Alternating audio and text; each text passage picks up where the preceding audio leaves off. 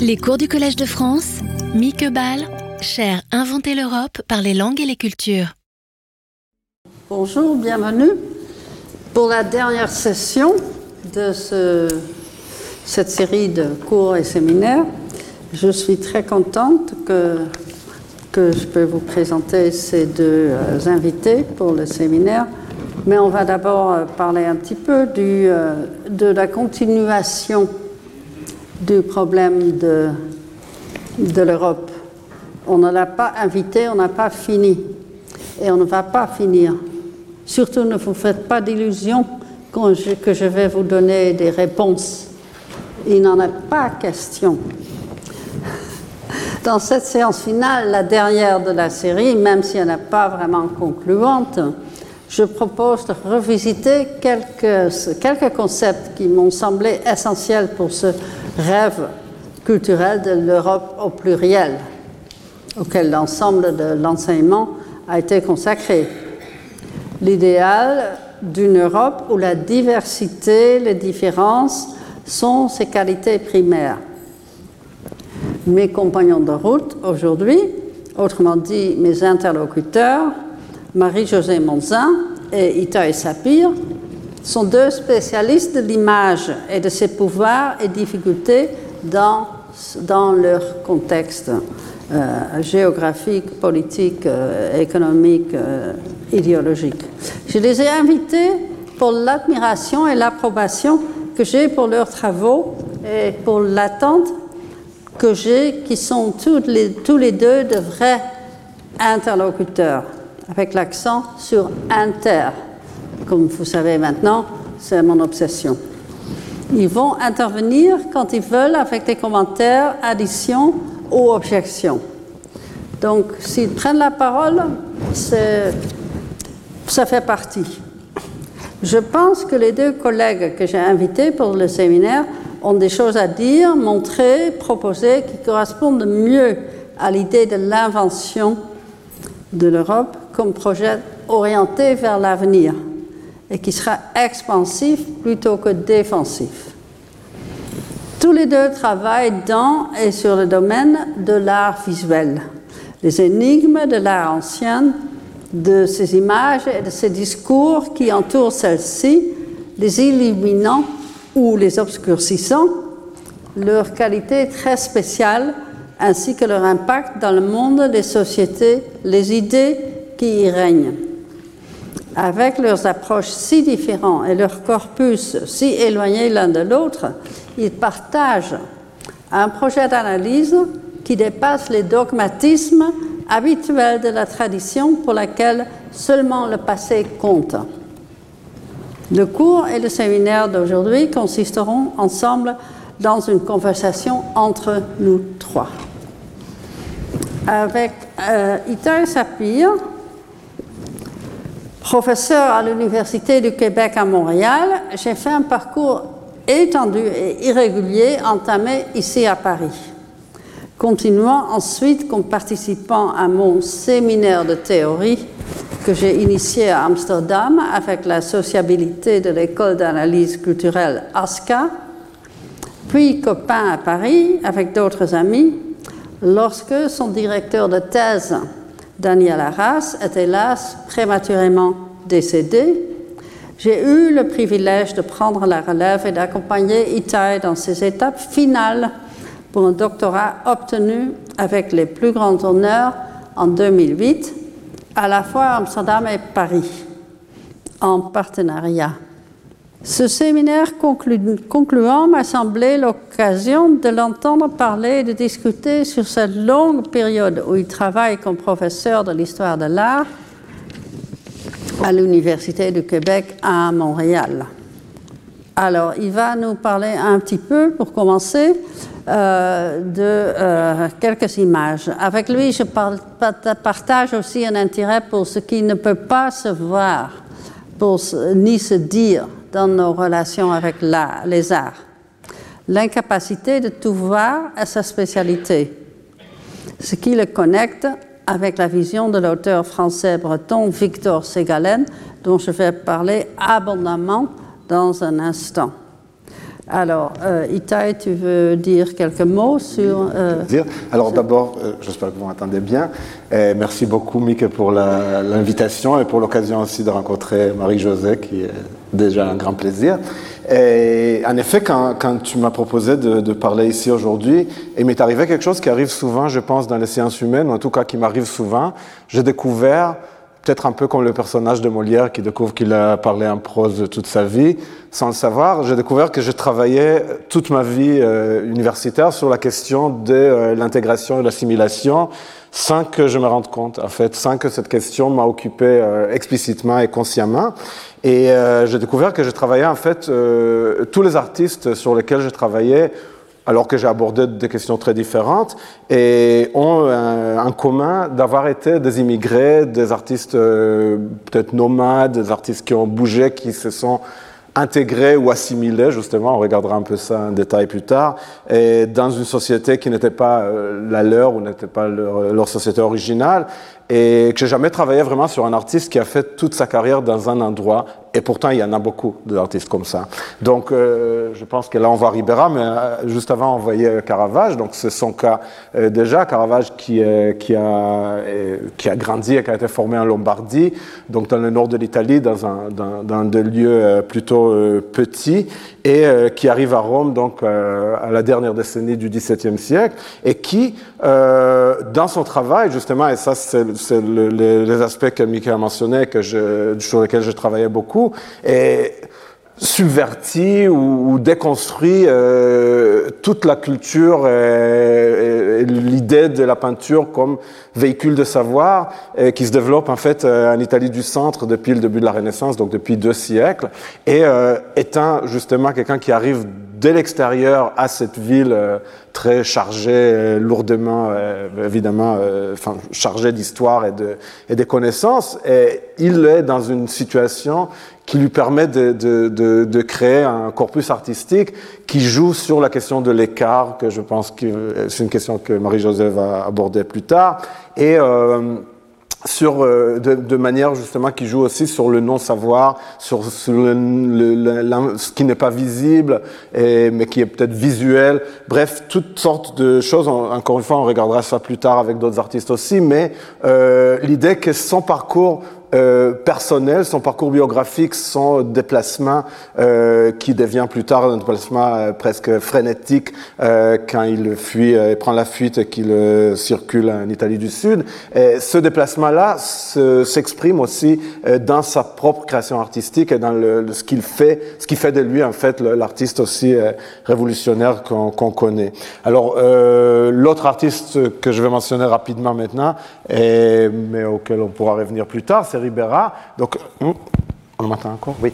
Un artiste qui a un parcours qui est aussi très intéressant et très ambigu parce qu'il vient de l'Espagne et il va travailler presque toute sa carrière à Naples, qui fait partie de l'Empire espagnol. Donc, en quelque sorte, il représente la métropole, mais en même temps, eh, il arrive dans un lieu que, du point de vue culturel et artistique, est considéré comme euh, une métropole beaucoup plus importante eh, qu'elle était l'Espagne. Donc, il a une situation qui est très ambiguë. Un étranger qui est à la fois le colonisateur et le colonisé.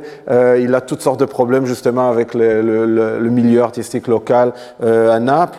Et, euh, lui aussi, donc, euh, comme Caravage, et pas par hasard, justement, c'est ça l'idée euh, que j'essaierai de, développer plus tard, et pas par hasard, il développe un art qui est lui-même un art du déplacement, un art de l'écart, un art, euh, dans son cas, et qui joue surtout sur le, le, la question sensorielle, euh, sur le, la, la, les, les, écarts peut-être entre le savoir que les yeux, que l'œil nous peut, peut, nous procurer, et le, le savoir que d'autres euh, d'autres essences euh, peuvent nous procurer. Donc voilà, je ne peut-être pas prendre plus de temps, mais euh, l'idée c'était de, de, remarquer que dans ma propre, pour mon propre parcours, qui est aussi un parcours, d'ailleurs on en parlera aussi, qui est aussi un parcours de beaucoup de déplacements et d'intégration et d'assimilation peut-être dans toutes sortes de lieux. Ouais. Et je travaillais surtout toujours sur des artistes qui ont subi ou, ou, euh, ou mobilisé euh, ces, ces, ces,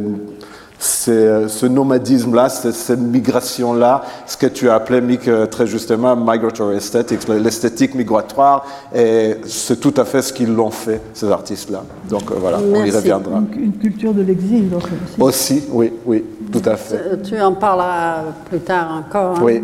Alors, dès que j'ai obtenu euh, le grand honneur d'enseigner au Collège de France, ici, j'ai voulu inclure l'autre interlocutrice d'aujourd'hui, que j'ai connue depuis très longtemps.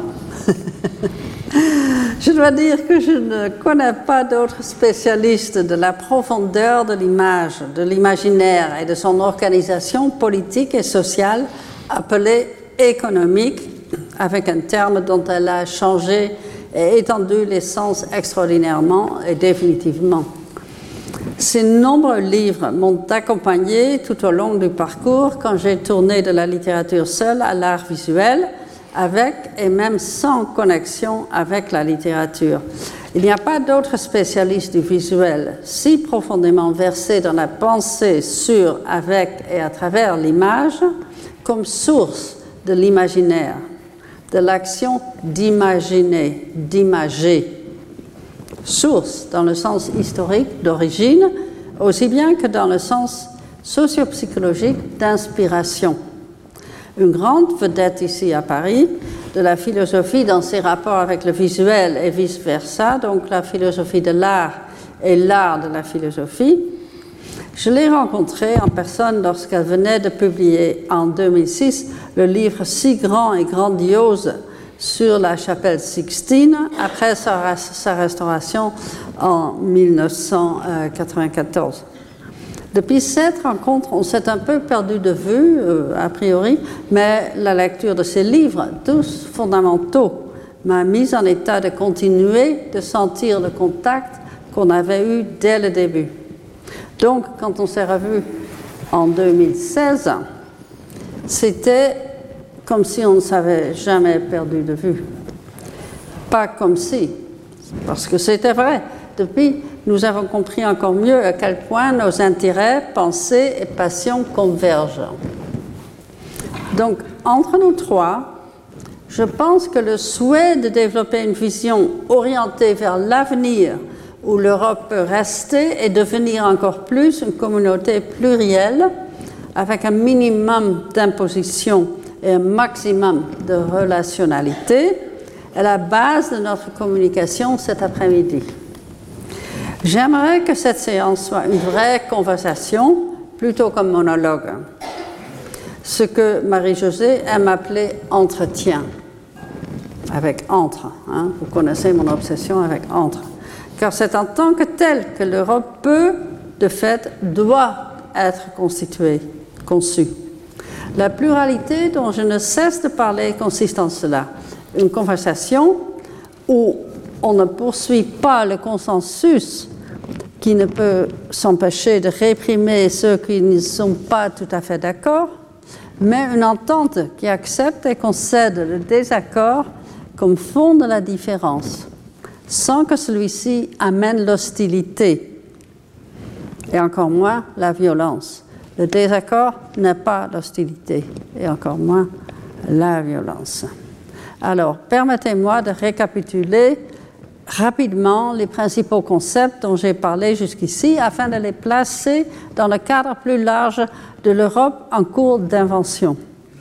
Comme je l'ai dit plusieurs fois, la tension entre les phobies de l'altérité et le respect des rencontres, des rencontres diverses, doit se résoudre dans une intégration sans de gens de frontières qui divisent. L'Europe n'est viable que quand nous nous rendons compte que entre n'est pas contre. J'ai renommé le mot intégration comme intégration, afin de souligner cet être entre comme équivalent de mon néologisme anglais internship.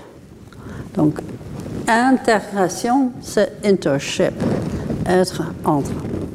Cette intégration est nécessaire pour faire de l'Europe une communauté, une union basée sur la relation, mais non pas la fusion où les différences disparaissent.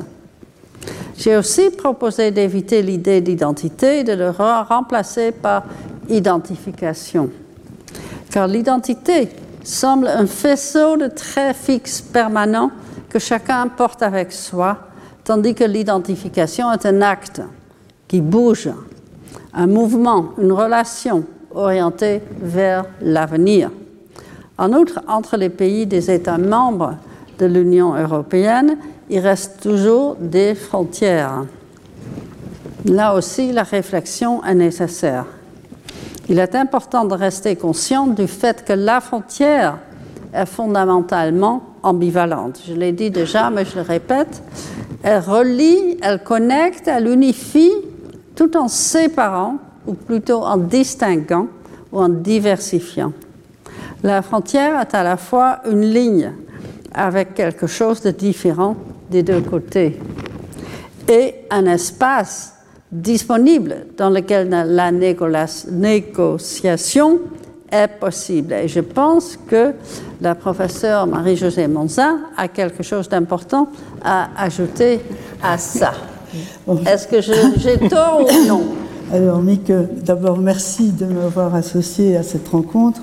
Et moi, je, confirme le plaisir aussi que j'ai d'avoir rencontré Itaï. Euh, et oui, nous, nous, avons décidé ensemble, et tu nous l'as proposé généreusement, de faire une conversation. Et tu as raison de dire que je choisis le mot entretien, entretenir, se tenir entre, euh, et, de telle façon que je remets en cause euh, le jeu de mots tentant pour toi, mais à mon avis, je, m'en écarte, euh, qui est de dire intégration. Intégration vient du latin integer, qui veut dire qu'on ne touche pas, qui est intouché. Euh, il y a l'idée d'une unité euh, et d'une quelque chose qui fait que l'intégration est beaucoup plus proche que tu ne l'imagines en tant que terme de l'assimilation contre laquelle tu t'inscris et ou dont je partage dont je partage l'analyse. Donc, tandis que entretien, tenir entre, c'est effectivement mettre en, en, acte, de rendre opérant la notion d'écart. Hein. Et pour moi, dans la, la, la création d'une communauté, il s'agit en effet de ce que j'appellerais volontiers euh, la, non seulement l'entretien, parce que au fond, entretenir, c'est faire vivre. Hein. Une femme entretenue, c'est une femme. voilà, mais un feu qu'on entretient, ce sont des braises qu'on empêche de s'éteindre. Et c'est ce brasier qui me paraît important. Et quand on entretient un feu, on sait bien qu'on entretient quelque chose qui est sans arrêt menacé de, ne, de se réduire et de s'éteindre et de ne devenir que cendre. Donc, entretenir le brasier européen, c'est faire de la, justement, de, de la, de l'intégration que je refuse d'en faire un jeu de mots, euh, choisir ce que j'appelle une régulation des écarts. Qu'est-ce que ça veut dire une régulation des écarts? Je, pense, je suis en plein accord avec quelque chose que Françoise Davoine, la semaine dernière, a évoqué dans les termes que je m'approprie bien volontiers, à savoir qu'il s'agit dans des parties euh, que l'on ajuste que l'on a jointe. Euh, c'est un travail d'ébénisterie, euh, mais en même temps, euh, un travail d'articulation sur lequel elle a fait entendre vraiment le rapport d'ailleurs avec la question de, l'art, hein, qui, vient d'ailleurs aussi du terme de l'ébénisterie.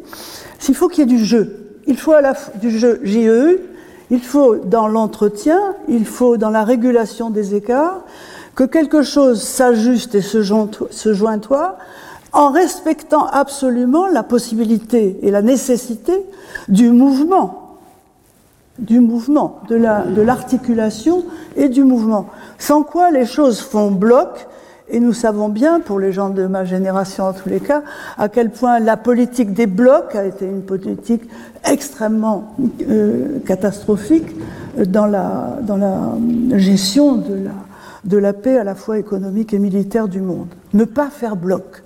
Je pense ici au travail que je n'ai pas évoqué avec Mickey, mais auquel je pense maintenant en vous parlant, au travail d'un artiste magnifique qui s'appelle Pierre Meunier et qui a travaillé sur le tas.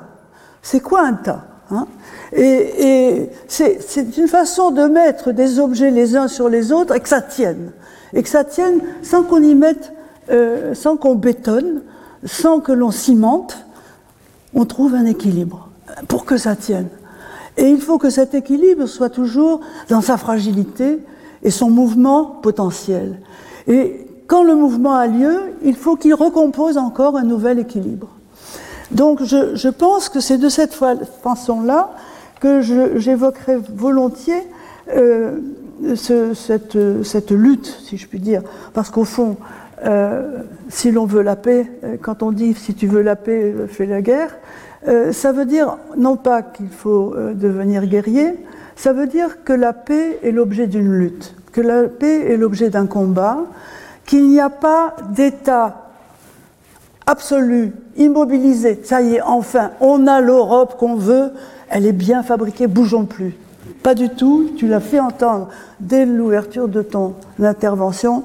On est dans un processus qui n'en finit pas et dont il est important de maintenir l'instabilité. Donc l'État devient une barricade. Voilà, voilà.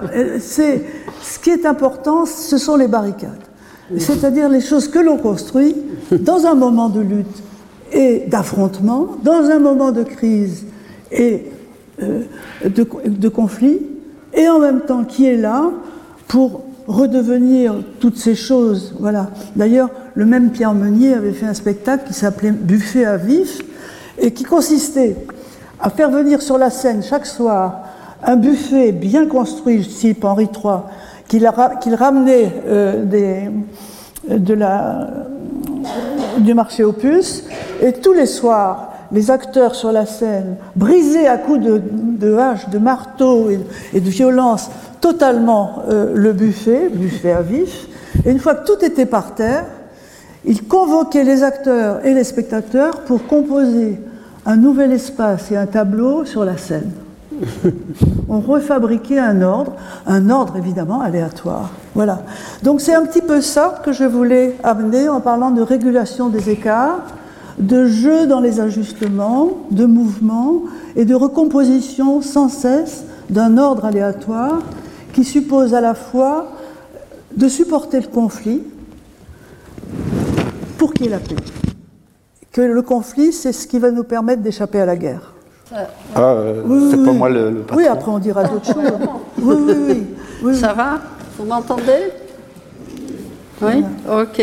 Donc c'était ça que je voulais euh, évoquer. Euh, oui, qu'on redéveloppera autrement. Oui, oui, on, continue d'en parler.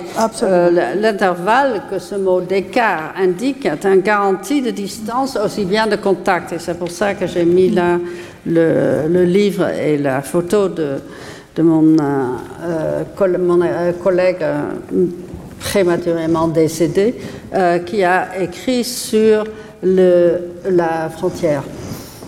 L'écart sera donc un des mots-clés d'aujourd'hui, avec les nuances et associations qu'il permet. Mais j'ajoute tout de suite qu'il n'offre pas une solution définitive. N'allez pas rentrer en disant l'écart, c'est ça, hein, c'est la solution au problème de l'invention de l'Europe, car une solution définitive est impossible par définition dans un monde en vie, en mouvement, un monde qui bouge. Et l'invention est un projet jamais terminé, orienté vers l'avenir. Elle est en mouvement. L'aspect futuriste, on pourrait dire, innovateur de l'invention, garantit un côté processuel qui empêche que la créativité s'épuise et la situation se fige. C'est ça les deux choses qu'il faut éviter. C'est cette fixité qu'il faut éviter, je dirais à tout prix, car c'est elle qui positionne les différentes communautés, groupes et personnes dans une attitude défensive, peureuse, qui amène une tendance à l'attitude opposée, où le mot, le moi se défend de son insécurité en se croyant supérieur aux autres. Et je rappelle euh, ce que j'ai dit euh, il y a longtemps sur Hayden White qui euh, s'oppose beaucoup à cette idée d'identité. Puis il y a l'enjeu des langues, dont on a parlé aussi, dont beaucoup de sociologues de l'Europe en construction ont parlé différentes des continents linguistiquement plus homogènes, l'Europe fleurit avec ces dizaines de langues différentes, parmi lesquelles les habitants doivent choisir, négocier et acquérir des connaissances viables de cette troisième langue, la langue du choix, outre la langue maternelle dans laquelle ils sont élevés, et la langue instrumentale, comme maintenant surtout l'anglais, dont on se sert. Ce trilinguisme, donc il en faut trois, ce trilinguisme introduit l'idée qui est aussi en jeu aujourd'hui, sujette au doute, de ce qu'on a appelé l'assimilation. Cette idée est tombée victime d'une mauvaise histoire, donc elle a acquis une mauvaise réputation datant, dans mon souvenir culturel, de l'époque la plus problématique des débuts de l'Europe. Nous savons assez de l'assimilation obligatoire des Juifs sous le régime nazi pour vouloir rester à distance de ce souhait, même si nous ne pouvons pas nier ou désavouer la complicité partout en Europe que Hayden White a si emphatiquement invoquée pour nous guérir du désir d'une identité européenne. Mais euh, l'idée d'assimilation a une plus longue histoire, euh, ce que Itaï m'a fait comprendre. Oui, en fait, euh, je voulais nuancer peut-être l'idée que c'est le passé nazi qui a discrédité cette notion. Je pense que c'est un peu malgré le nazisme que l'assimilation devient un concept problématique aujourd'hui, dans le sens où la nouveauté du nazisme était justement, à mon sens, de suggérer, dans les cas des juifs en tout cas, que l'assimilation n'était plus possible en fait, que euh, la, seule solution au problème juif, entre guillemets, était l'annihilation, l'extermination, et que euh, du coup, euh, deux, millénaires en fait, de tentatives d'assimilation des juifs euh, qui a eu évidemment beaucoup d'exemples. L'expulsion d'Espagne, par exemple, c'était une tentative d'assimilation, parce que soit on s'assimilait à la majorité chrétienne, soit on devait partir. Et, mais les nazis n'étaient plus du tout dans cette logique-là, en fait. Elle était dans la logique où euh, les juifs, pour des raisons biologiques, pour des raisons raciales, est, inassimilable, et du coup, euh, la, seule chose qui reste à faire avec est de l'exterminer. Oui, d'autant plus quand même que l'assimilation fait entendre là aussi le latin similis, c'est-à-dire le semblable, et que pour un nazi, euh, le juif est fondamentalement dissemblable, il est même euh, le sous-humain, enfin le, domaine. Et, le problème d'ailleurs était justement que les juifs étaient très assimilés dans la société allemande, voilà. à, quel point, à tel point que parfois on ne pouvait pas savoir qu'ils étaient juifs. Donc euh, c'était une, fausse assimilation que le nazisme cherchait à dénoncer. Et donc ils ont cherché à travers la morphologie, à travers... Oui, donc ça reste, ça reste un problème de penser ça, de penser l'assimilation. Et il faut le reconnaître, ce mauvais souvenir avec lequel, lequel j'ai été élevé, moi, ce n'était pas la source, ni a-t-il éliminé l'idée de l'assimilation, y compris son côté d'imposition. La pratique de l'imposition de l'assimilation, la plus marquante dans, dans l'obligation des immigrés de connaître la langue et la culture locale, euh, mais bien plus que cela, dans le domaine linguistique, peut être atténué par l'instrument de l'anglais, qui sert de substitut au projet échoué de l'espéranto. Aujourd'hui, l'anglais est encore plus utile comme outil maintenant, et là vous allez respecter, euh, qu'il n'y a plus de pays européens où l'anglais est la langue maternelle vraiment dominante. Je le dis et on va me contredire. Mais Irlande n'a pas, pas le bon contre-exemple. C'est pas important. Mais il n'y a pas que la langue qui joue dans cette problématique. L'intégration, comme je l'appelle, comporte bien plus. Il y a aussi des cours obligatoires de connaissance de la civilisation du nouveau pays, par exemple. Un cours que j'ai moyen moi-même enseigné pour la civilisation française. Ces cours de civ, comme on l'appelait, sont à la fois utiles pour la communication internationale dans la sémiosphère avec lesquelles, euh, avec ses subtilités et opprimants, tournant en rond. D'où cette image-là de, de l'escalier en rond. pour ceux moins doués ou intéressés intellectuellement que l'élève moyen au cours. Et là, je parle de ma propre expérience d'enseignante de, CIV. Mais c'est surtout le côté unilatéral qui a besoin ardent d'être critiqué. On peut inventer des solutions à ce problème. Je connais une enseignante néerlandaise qui, venant de l'enseignement primaire, est maintenant engagée dans cet enseignement de CIV pour les immigrés qui demande à ses élèves dans ses cours de réciproquer, c'est-à-dire de lui enseigner les principales traditions de leur pays d'origine. C'est un bon début de remède basé sur l'être entre, dans les cas où la rationalité peut fleurir. Quand elle m'a raconté ça, j'étais éblouie. Pour une analyse subtile et percutante de la représentation visuelle des Juifs, de leur visage, profil, imagerie, il faut voir le chapitre 8 du livre fondateur de Marie-Josée Monzin de 1996, Images, icônes, économie, les sources byzantines de l'image contemporaine. Elle explique vraiment ce que cette stéréotypation du visuel euh, peut faire de mal. En 2003, elle a publié un livre qui est littéralement un entretien entre douze philosophes, réalisateurs et artistes qui se sont penchés sur une conférence prononcée par feu Jean Toussaint de Santi sur la question délicate de que cela veut dire de voir ensemble, primairement dans une salle de cinéma ou de théâtre. Hein, le cinéma, c'est un autre sujet qui préoccupe Marie-Josée profondément dans l'introduction à ce livre important, elle cite ces paroles de, de Santi. Tout ce que j'ai... Oh, pardon.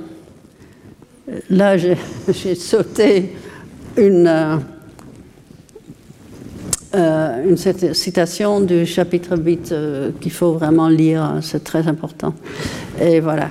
Tout ce que j'ai tiré, dit de Santi, tout ce que j'ai tiré de ma vie, tout ce que la société m'a laissé comme idée sur elle, ce sont des inquiétudes.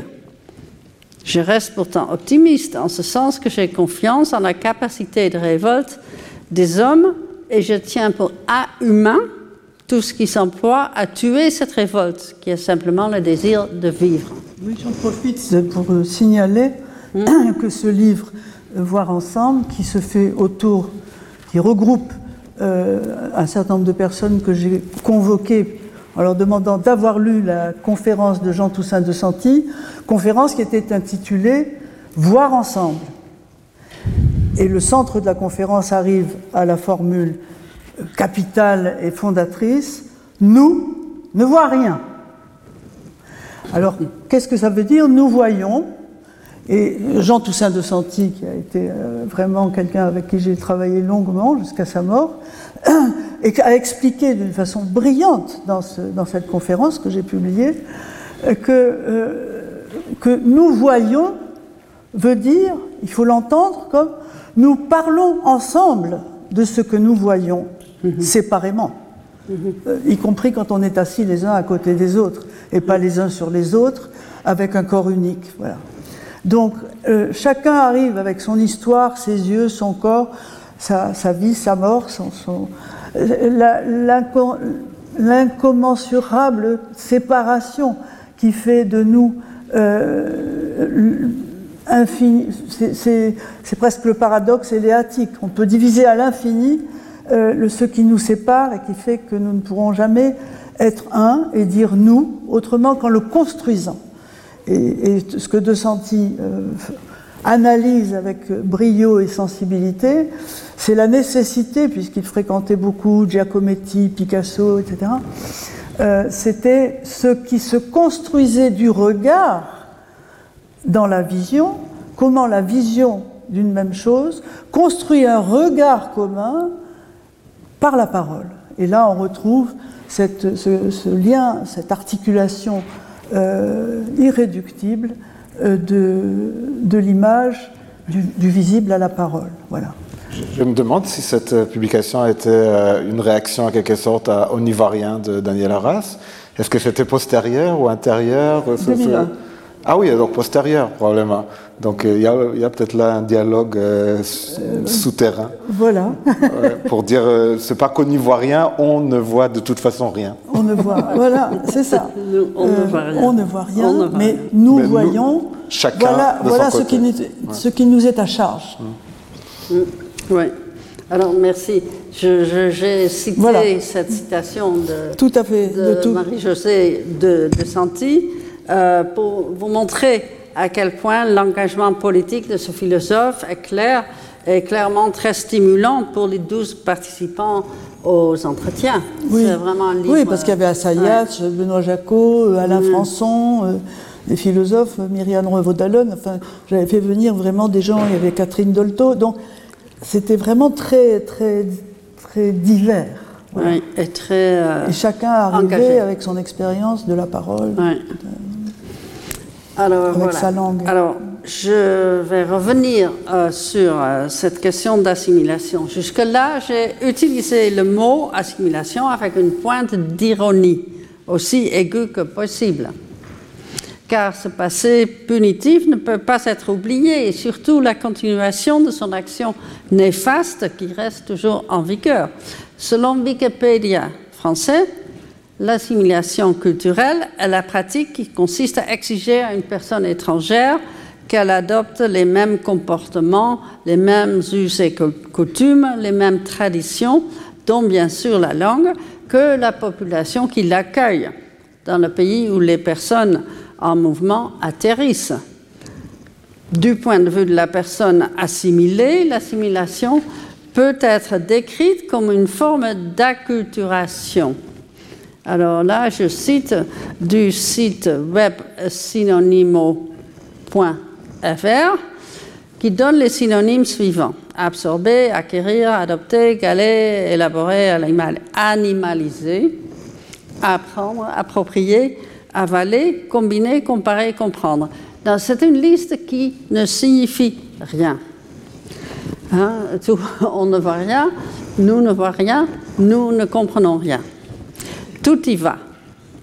Le problème actuel et continu de l'idée d'assimilation est le devoir despotique venant d'un côté seulement et imposé aux autres. L'obli- L'obligation d'adaptation auquel seuls les arrivants et non pas les résidents permanents de souche, comme on dit, sont soumis. J'ai parlé de cette problématique et des différentes tentatives d'y remédier dans le deuxième cours à propos de l'internationalité. J'y avais évoqué les travaux de l'anthropologue américain John Bornemann qui, pour les réfugiés, avait proposé le terme d'incorporation. Ce terme résonne avec des idées comme infusion, introjection, la relation entre intérieur et extérieur, et contient, et c'est l'aspect le plus pertinent ou le plus frappant, le mot corps. Ce mot accentue le fait que chaque personne arrivant dans un autre environnement est là en entier, comme on dit, corps et âme. Par ce choix de terme, Bornemann évoque l'idée d'incorporation, plus fréquemment utilisée en anglais comme embodied. Comme je l'avais mentionné, la pertinence de cette association avec le corps est loin d'être gratuite. Elle implique la présence réelle et entière de ces personnes venant d'ailleurs. Cet entendement et ces associations deviennent encore plus évidents quand nous considérons le titre d'un livre collectif que Bordemann a co-dirigé, Digesting Difference, digérer la différence. Et je sais que Marie-Josée a une idée à incorporer dans notre conversation, si je peux dire, que j'aimerais l'inviter à expliquer. C'est vrai.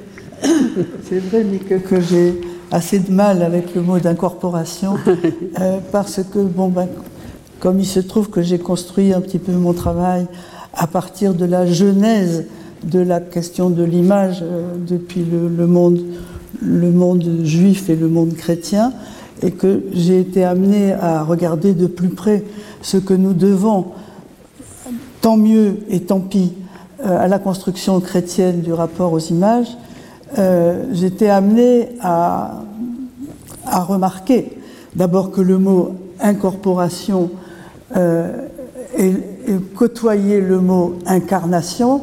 Ce mot incarnation qui est utilisé couramment maintenant et depuis la phénoménologie euh, avec même des, abus euh, assez joyeux et festifs, mais c'est pas très bon. Euh, parce que le, monde chrétien a, amené, c'est-à-dire la pensée de, saint Paul, qui est, le constructeur de cette affaire, euh, a fait une différence radicale entre incorporation et incarnation. Et que l'incorporation, c'est précisément ce qui a présidé au sacrement eucharistique. Pourquoi ça, m'intéresse? C'est parce que c'est le moment où on dit que les chrétiens font partie du corpus Christi, corpus ecclésié, c'est-à-dire l'incorporation, c'est le fait d'être membre d'un corps dont on est le membre, qui a une tête, euh, Jésus d'abord, puis le pape, etc. Euh, voilà, euh, unicéphale. Et les, ce sont les membres, il y a le corps, les membres, c'est cette idée organique qui a fait que l'incorporation a permis ensuite, à travers la notion de corps, d'avoir le corps de l'armée, d'avoir les corporations, c'est-à-dire c'est tout ce à quoi l'on prend part et dont on est un membre intégré. Alors là, disons-le, intégré, et non pas assimilé. Euh, intégré. Tandis que pour moi, ce qui était intéressant, c'était de voir le suivre le phylum du mot incarnation, récupéré évidemment par d'autres, y compris d'ailleurs par Rancière, hein, enfin c'est très étonnant, euh, le mot incarnation qui arrive et, euh, où le, mot chair, puisque c'est ça, carnation, hein, caro, la chair, la question de la chair s'oppose à celle du corps. Et donc on a amené, ça, a amené le monde chrétien à parler de chair de l'image, c'est-à-dire la résurrection de la chair.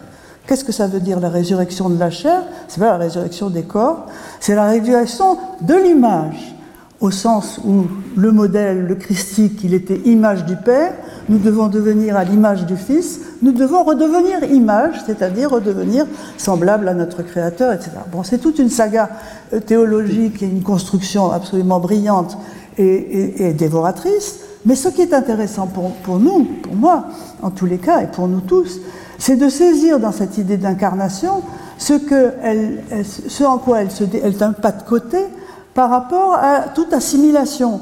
C'est-à-dire l'image nous ne sommes pas semblables à notre image. Mhm. C'est ce qui permet, et ça la, psychanalyse le retrouve avec la question par exemple du stade du miroir, etc., c'est la découverte que moi et mon image, nous sommes deux, moi est un autre, c'est-à-dire que ce que les philosophes appellent un principe d'identité, A égale A, qui m'amènerait à me dire moi, c'est moi, je, c'est moi, ou moi, c'est je, grâce à la question de l'incarnation et donc à la question de l'image, on peut comprendre qu'il est important pour chacun d'être inégal à soi-même.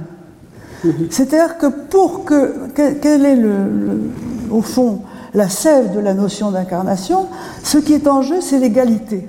C'est la question de l'égalité. C'est-à-dire, si si moi je suis A et vous vous êtes B, c'est-à-dire non, non A, si on veut qu'on soit égal, c'est-à-dire qu'on puisse écrire A égale B, toi et moi, nous sommes égaux. Il va falloir que A n'égale plus A. Il va falloir que A soit assez inégal à soi-même pour pouvoir égaler à un autre. Et quel est le tiers terme le, terme qui va mettre en rapport? Ben, C'est l'image. C'est-à-dire le rapport à ma propre image est un rapport d'altérité qui me permet, qui permet à celui qui me rencontre, qui me parle, qui me voit, qui me sent, qui m'aime, qui me déteste, celui avec qui je rentre en rapport.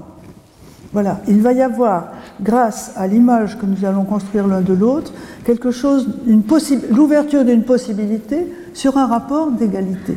C'est pour ça qu'avec, je reviens pour finir, euh, je, me bats contre l'abus de l'incorporation, parce que mmh. l'incorporation est inégalitaire. Mmh. Hein. C'est le corps de l'Église ou l'incorporation. Il y a un maître, il y a des disciples, il y a des sous-maîtres, etc. Et on entre dans une hiérarchie et dans, un système inégalitaire qui fait qu'on est incorporé, qu'on va être même assimilé, identifiable, identifiable, mais pas en tant que sujet, allant à la rencontre de tout autre, du premier venu, du nouveau venu, de l'inconnu, de l'étranger. Alors c'est ça qui est en jeu dans le travail de Mike et aussi euh, ce qu'on racontait euh, avec Itaï, euh, c'est que ce dont on est en train de parler, hein, c'est de savoir, au fond, entre des, entre des zones hétérogènes, des personnes hétérogènes, étranges des étrangers, comme écrivait Desnos, hein, étranges étrangers.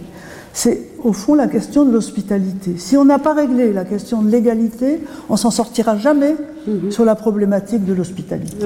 Parce qu'on verra toujours arriver des gens qui ne nous valent pas.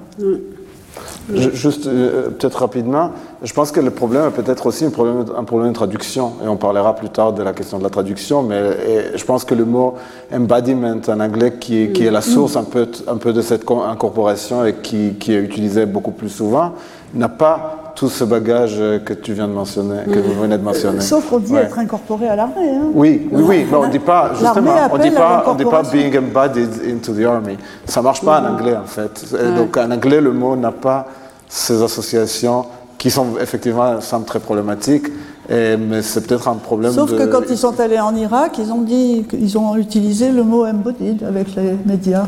Et je pense qu'ils ont utilisé peut-être incorporated justement. Non, embodied. embodied? Ah, ah oui. c'est une discussion. ah, vous voyez bien. Qui, est d'accord que c'était Le projet n'a pas de fin.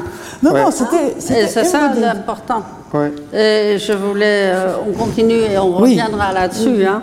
Euh, ce que je voulais dire pour conclure sur euh, Bornemann, ce titre du livre ainsi que le sens actif du verbe incorporer attire aussi l'attention sur la temporalité limitée de l'état de réfugié. On n'est pas réfugié pour la vie, mais seulement pendant le temps nécessaire pour arriver intégrer, comme je l'ai dit, et s'identifier assez pour trouver par exemple, un logement, un travail, un cercle social. Et c'est de ça que lui, il parle. Mais ça ne veut pas dire que tu n'as pas raison de, discuter le terme. Hein. Et je trouve que cette différence entre incorporer et Je ne dis pas ça pour avoir raison.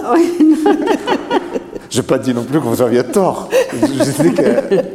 Enfin, je dis parce que je le sens. Je, je continue? Oui. Euh, je je voulais attirer l'attention sur euh, ce que Bornemann dit aussi, qu'on n'est pas euh, dans une situation de réfugié euh, comme dans une identité.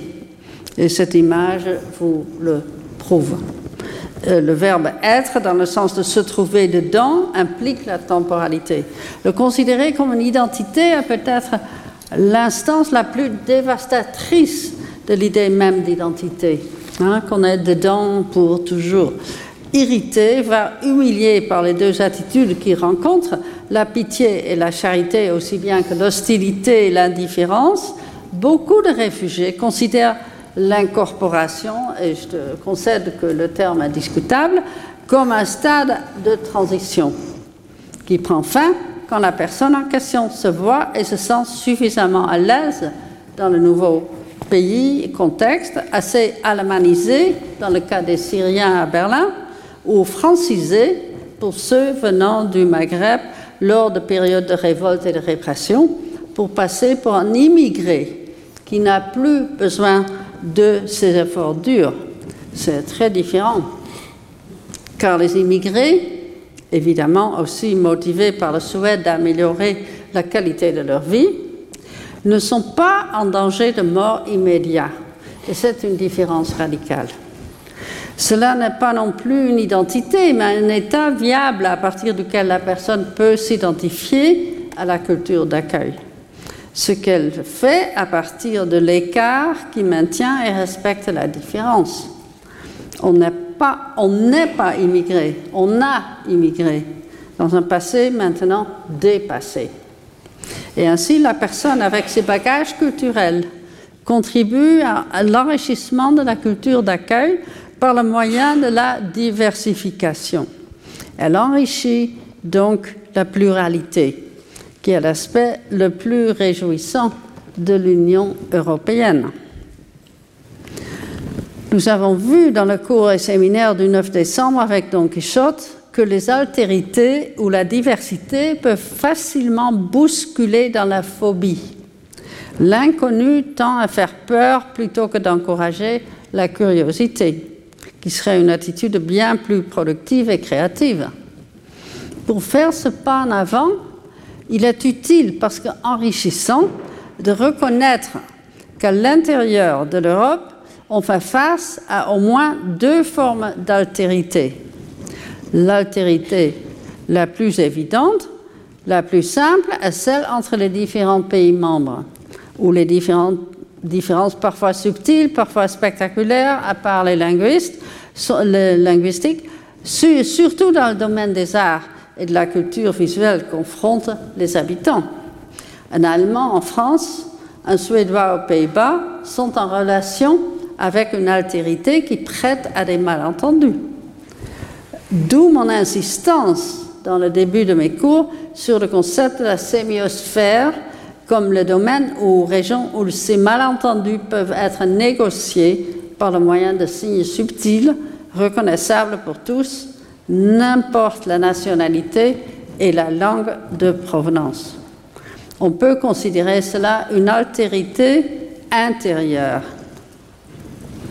Mais l'altérité peut aussi être plus spectaculaire et plus difficile à négocier dans les relations avec de nouveaux arrivants venant d'autres continents. Les amis de Bornemann venant de la Syrie en guerre ou ceux fuyant les euh, situations périlleuses pendant les révoltes et les répressions dans les pays nord-africains pendant le printemps arabe, ainsi que des Africains subsahariens arrivant en bateau à leur risque et péril, ces personnes produisent une altérité plus radicale, même si elle aussi doit être appelée intérieure, puisqu'ils atterrissent dans l'Europe, c'est-à-dire s'ils atterrissent du tout, ce qui est loin d'être certain.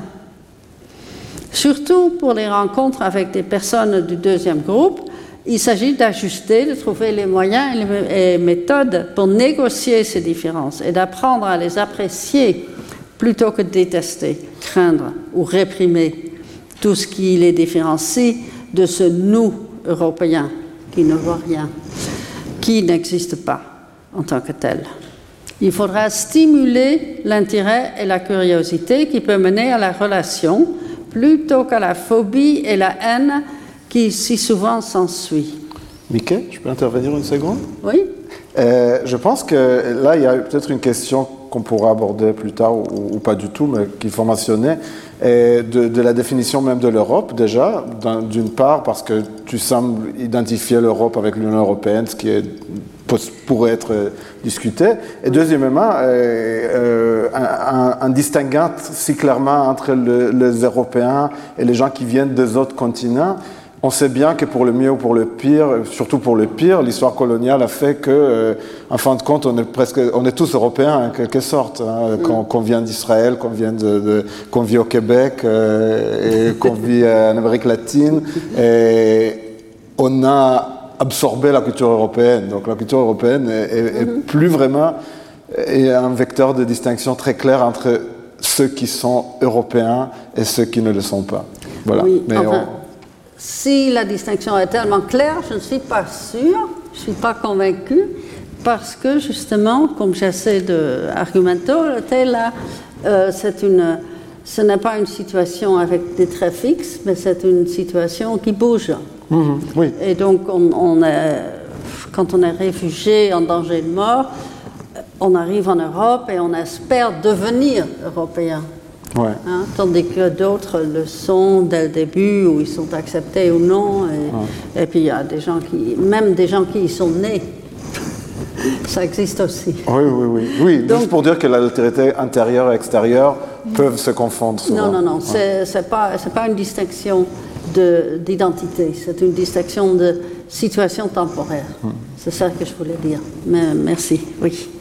Alors, la présence et les effets de l'altérité dans la vie quotidienne varient énormément. Dans certains domaines, elles jouent à peine. Dans d'autres, elles sont proéminentes, pour produire des problèmes sérieux ou, selon des cas, des opportunités heureuses.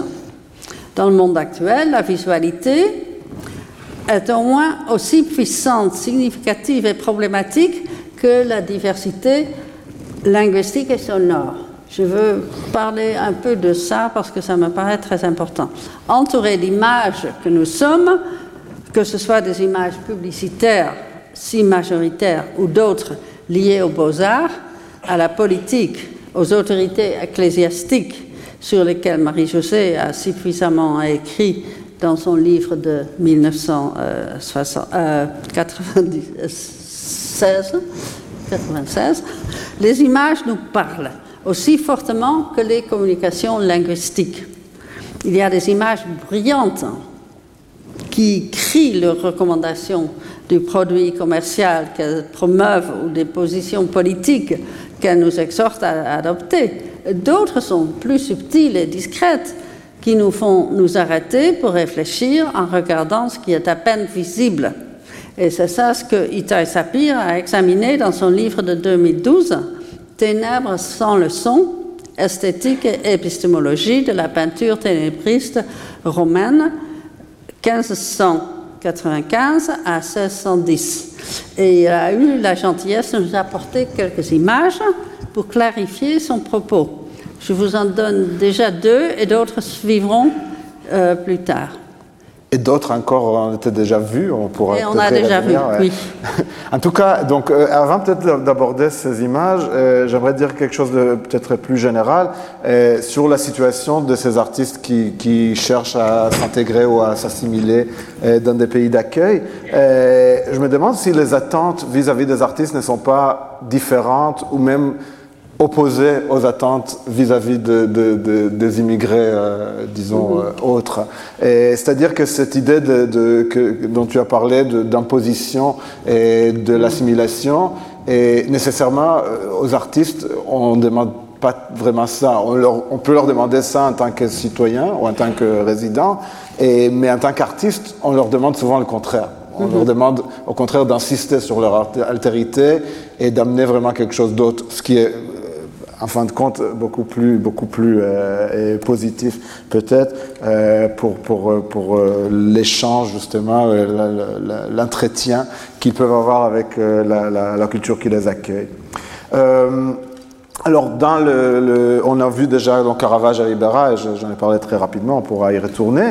Et les deux artistes suivants et sont un cas aussi intéressant, enfin deux cas intéressants, mais qui, qui vont peut-être euh, ensemble, et parce que dans, chez eux, la, la, la, subversion, si on veut, ou la, la déconstruction prend euh, des dimensions pratiquement cosmiques. C'est-à-dire que, eh, alors si on commence avec Adam Elsheimer, donc, euh, qui est un Allemand et qui fait euh, la grande partie de sa carrière euh, à Rome, et il, euh, il, participe à cet effort euh, de, de, de, déconstruction et par plusieurs biais.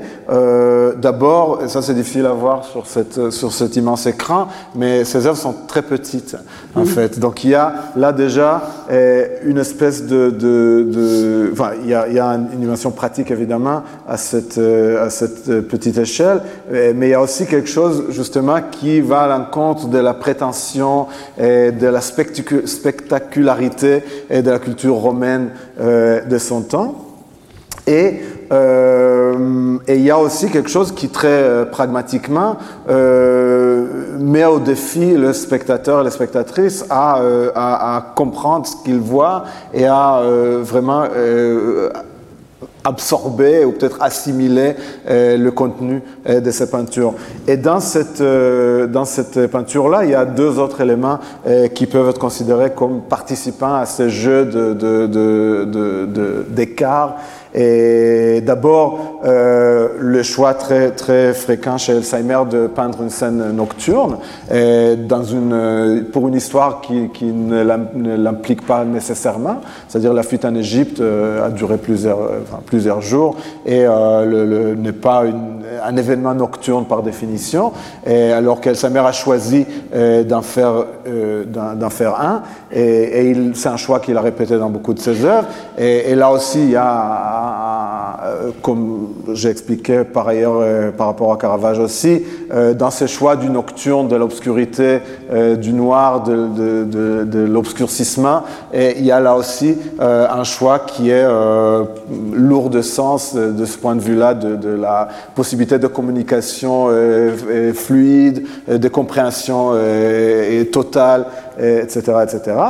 Et dans cette peinture, en particulier, il y a aussi, euh, c'est pour ça que je parlais peut-être de dimension cosmique, il y a aussi une incongruité très intéressante euh, du point de vue spatial entre ce ciel étoilé euh, dont on a beaucoup parlé en histoire de l'art, parce qu'il il y en a qui disent que c'est le premier ciel étoilé plus ou moins représenté avec réalisme de l'histoire, et il y en a même des historiens de l'art qui l'ont connectés, qui l'ont relié avec euh, les, découvertes de Galilée qui sont euh, pratiquement contemporaines.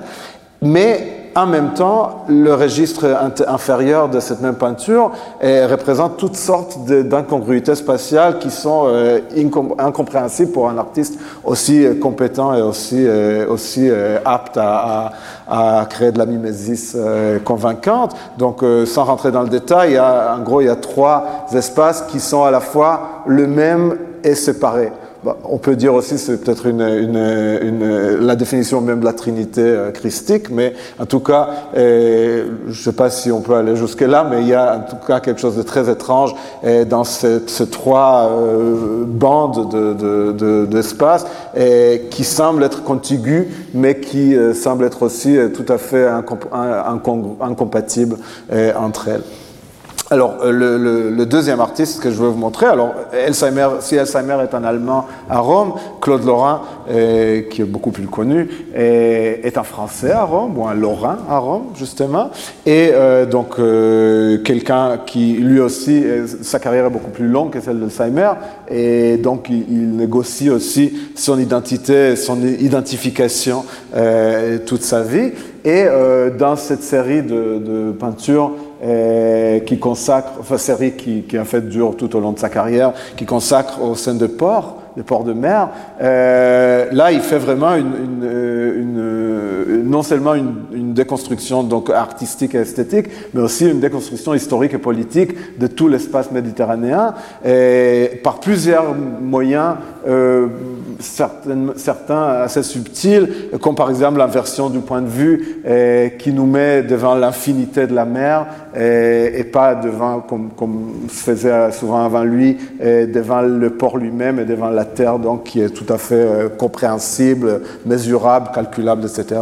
Donc il, il, il, euh, il inverse le point de vue et euh, il entoure la mer de ses, de ses réalisations spectaculaires de la culture occidentale et de la culture classique, donc romaine, la culture d'accueil, justement, qu'il affronte dans sa vie euh, de tous les jours. Et euh, donc, à la fois un état de, de, de, présent, d'édifice somptueux, et à l'état de ruine, comme vous voyez ici dans cette peinture de deux côtés. Et euh, ces deux côtés, ces deux côtes, semble chercher à encadrer et à emprisonner la mer, mais en fait, évidemment, euh, sans, sans, sans, jamais réussir à le faire, puisque la mer est justement euh, le symbole ou, l'incarnation si je peux me permettre, et de tout ce que la, la, la culture euh, occidentale ou autre n'arrive pas à dompter, à, à, à, à connaître euh, et à contrôler. Et donc, euh, dans ces peintures-là, de manière très subtile, qui d'ailleurs à, mon, à, mes connaissances, n'a jamais été vraiment remarqué. il, il, négocie justement son processus d'intégration dans cette nouvelle culture où il, il échange et, il, il, met en doute en fait tout l'édifice culturel qui est en train de, de, de, de se complexifier à Rome au XVIIe siècle. Après, justement, là aussi, on peut parler de, deux siècles et demi dans son cas, et depuis le début de la Renaissance, où euh, les, prétentions épistémologiques sont extrêmement, euh, extrêmement euh, importantes, extrêmement ambitieuses. bon, je pourrais, je pourrais retourner à Ribera ou pas, mais peut-être vous voulez aussi intervenir. Parce qu'on a encore beaucoup de choses. D'accord.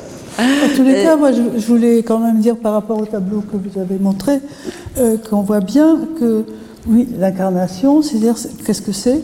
C'est créer la scène c'est de créer la scène presque au sens théâtral, de créer la scène sur laquelle va se jouer la régulation des écarts. Mhm. Euh, à la fois la présence de l'infini et, ses limitations et ses altérations et ses altérités. Donc c'est créer la scène. Et donc nous devenons les spectateurs d'une scène qui est créée, où se joue, parce que sur une scène quelque chose se joue, où se joue effectivement l'incarnation d'un conflit. Et la mise en scène aussi du fiasco finalement de, cette, euh, de, cette, pièce. C'est une scénographie, oui. Je, marque, euh, remarque juste euh, très brièvement que ce que Ita a analysé là dans ces deux peintures, c'est clair que ce n'est pas de l'art bruyant, mais c'est de l'art subtil que j'appelle de l'art activant plutôt que activiste, c'est-à-dire qu'on a un peu perdu la certitude de ce que ça c'est bien, ça c'est mal, ça c'est beau, ça c'est laid.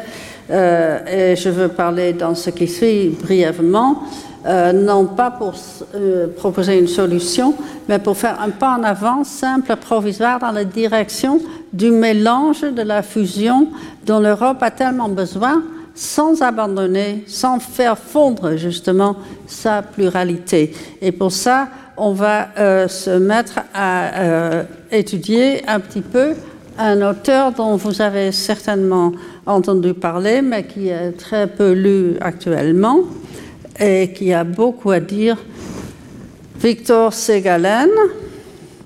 Euh, dans le domaine des arts et littérature, beaucoup sont ceux qui ont essayé, pour reprendre le mot de Adorno dont j'ai parlé dans le premier cours, de trouver une entrée viable dans le discours sur ce qui est différent, autre que l'habituel, sans entraîner des complications que je viens d'évoquer, dont l'obligation unilatérale et la difficulté de déterminer les critères de jugement. Pensons à l'écart comme un lieu discursif où cet essayage peut s'exercer. Et donc je prends Ségalen comme exemple, comme guide aussi bien comme objet d'étude, un objet caractérisé par l'itinéraire de méandre qu'il impose. C'est un texte, pas vraiment un texte, mais un brouillon, un esquisse ou une série de fragments d'un auteur qui était médecin, voyageur, sinologue, archéologue, poète, romancier et beaucoup plus, et plus spécialement pertinent pour la discussion que nous avons aujourd'hui, essayiste, français-breton. L'essai en question, qui est resté inachevé, consiste en fragments du genre des passages de Walter Benjamin. Comme ces derniers, les fragments ont chacun l'allure d'un essai adornien en miniature et pourvu de dates suggérant un journal. Il porte un titre qui semble assez problématique et dans un sens provocateur, essai sur l'exotisme, terme sur lequel Marie-Josée aura des choses à dire. Mais avant de continuer, je voulais savoir, est-ce que vous avez besoin de cinq minutes de pause? Non? Non? Ok. Ben, tant mieux, comme ça on peut continuer. euh, Ségalen est un penseur postcolonial avant la lettre, férocement critique des conquêtes et régimes coloniaux en vigueur à son époque. Ségalen utilise un terme dont il connaît très bien les problèmes, que justement il engage dans son texte.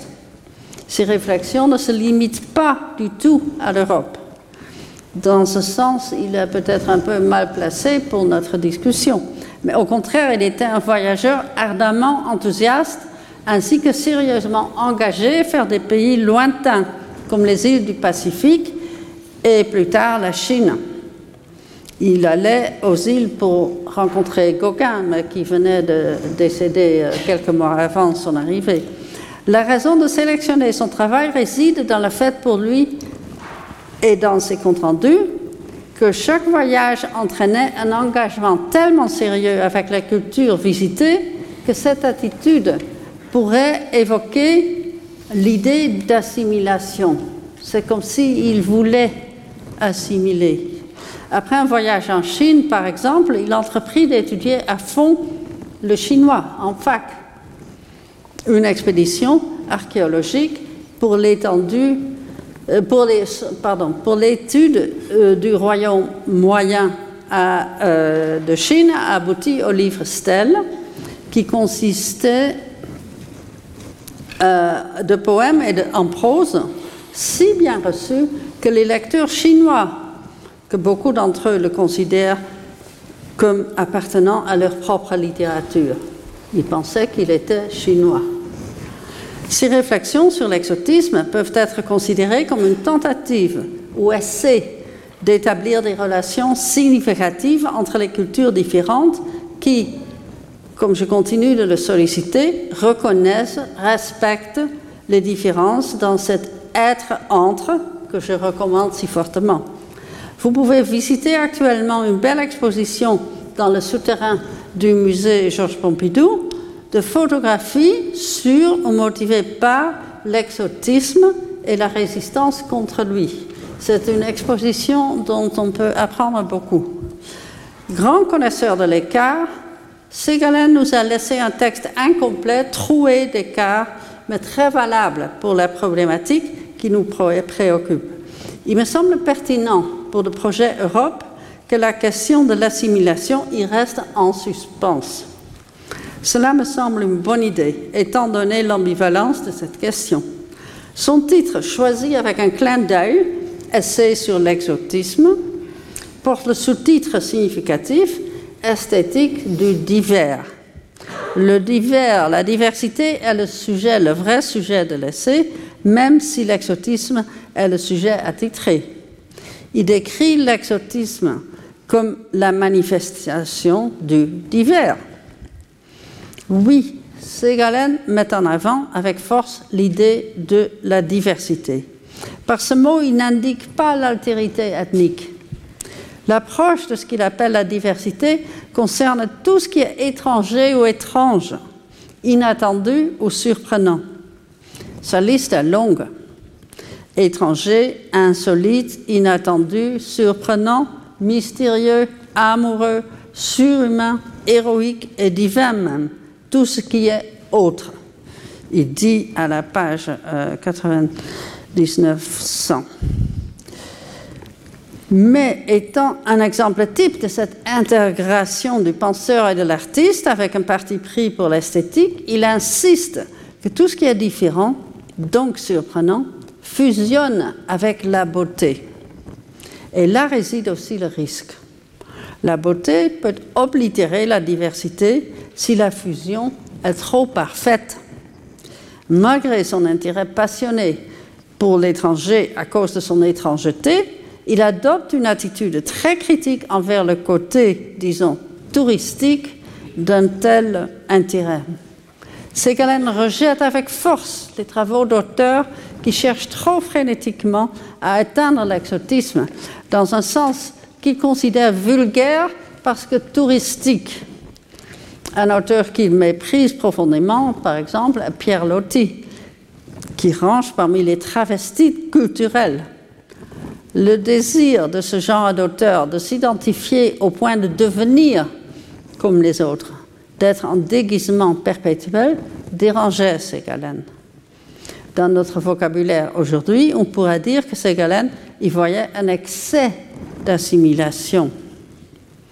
Cette identification excessive Est-ce que l'analyse culturelle brillante Kaja Silverman, spécialiste américaine du cinéma dans une perspective psychanalytique et sémiotique, et plus tard de la philosophie, a intitulé Identification hétérotopique, hétéropathique, pardon, hétéropathique. C'est un processus où on sort de soi et devient l'autre dans l'émotion, dans le pathos. Cet, euh, cet auteur considère cette forme d'identification préférable à son contrepartie, l'identification idiopathique ou cannibaliste, où l'autre est refait à l'image de soi, donc où l'altérité est appropriée et absorbée. Mais le désavantage d'un tel genre d'identification, la hétéropathique, terme euh, que Segalen n'utilise pas, selon son analyse, une telle fusion totale basée sur l'imitation détruirait la capacité de différencier. Au contraire, ce que Ségalène poursuit est de renforcer la capacité de différencier dans et par l'expérience esthétique de la diversité. Pour lui, l'esthétique est la science à la fois du spectacle, de la mise en beauté du spectacle. C'est le plus merveilleux outil de connaissance c'est la connaissance qui ne peut être, ne doit être qu'un moyen, non pas de toute beauté du monde, mais de cette part de beauté que chaque esprit, qu'il le veuille ou non, détient, développe ou néglige. C'est la vision propre du monde. Je cite ce qui est sur le, sur le diapo. Même tenu compte du fait que les régions visitées par ces galènes sont en effet bien plus exotiques que les différents pays européens, c'est-à-dire que les différences sont plus marquantes que celles intérieures à l'Europe, les nuances de ce qu'il en dit sont très valables pour comprendre la relation avec les deux groupes d'autres mentionnés à partir de l'écart intérieur et l'extérieur que j'ai mentionné. Pour Ségalen, ce qui compte n'est pas une vision et description de l'autre, mais c'est la capacité de faire l'expérience de l'altérité. La capacité est celle du sujet rencontrant la diversité dans l'événement, non pas de l'autre, afin de faire l'expérience de la diversité qu'il approche selon sa conception de l'exotisme, écrit-il, chaque personne a besoin, pour pouvoir faire ça, a besoin d'une individualité forte les personnalités faibles seraient écrasées par l'expérience, qui est une sorte de ravissement. C'est un événement puissant, violent comme un choc. C'est dans ce ravissement, ce rapt qui émerge dans la rencontre avec l'autre, exotique, que le sujet fort se rend compte de sa propre différence en soi.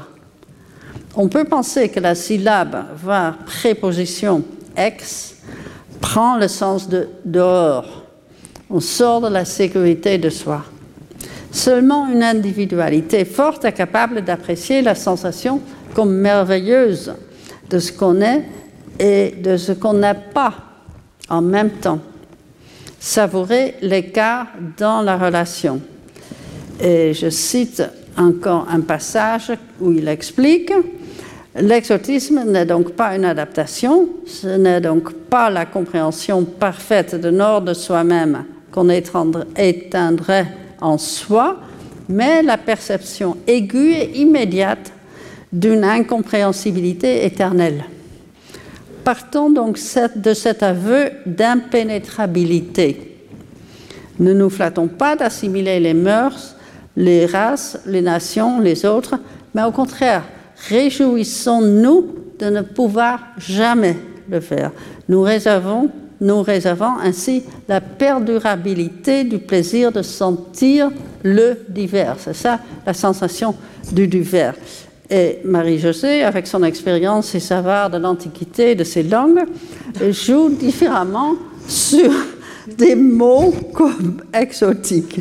Oui, c'était un peu, un peu, ludique de ma part lorsqu'on a discuté ensemble, euh, tous les trois, euh, où je, je m'amusais, mais le jeu n'était pas, pas sans sérieux, c'était de, passer de exotique, de cette extériorité, de cette extériorité, pardon, donc d'un dehors, comme tu le fais entendre, parce que ex, c'est dehors, in, c'est dedans, enfin on a tous ces mots qui se... Voilà. Et, et donc je, je pensais euh, proposer de façon ludique le mot ex-ontique. Euh, par rapport à l'ontologie, par rapport à, une essentialisation, une substantialisation, une façon de, figer de façon ontologique euh, l'arrivée du tout autre, c'est-à-dire quel est cet être euh, qui, m'arrive, quel est ce, que les Grecs appelaient otukon, quel est ce premier venu qui arrive ex ontique, c'est-à-dire est-il fait-il partie de ma, sensation de l'être ou bien euh, me fait-il vivre quelque chose euh, euh, qui relève du non-être ou de l'angoisse?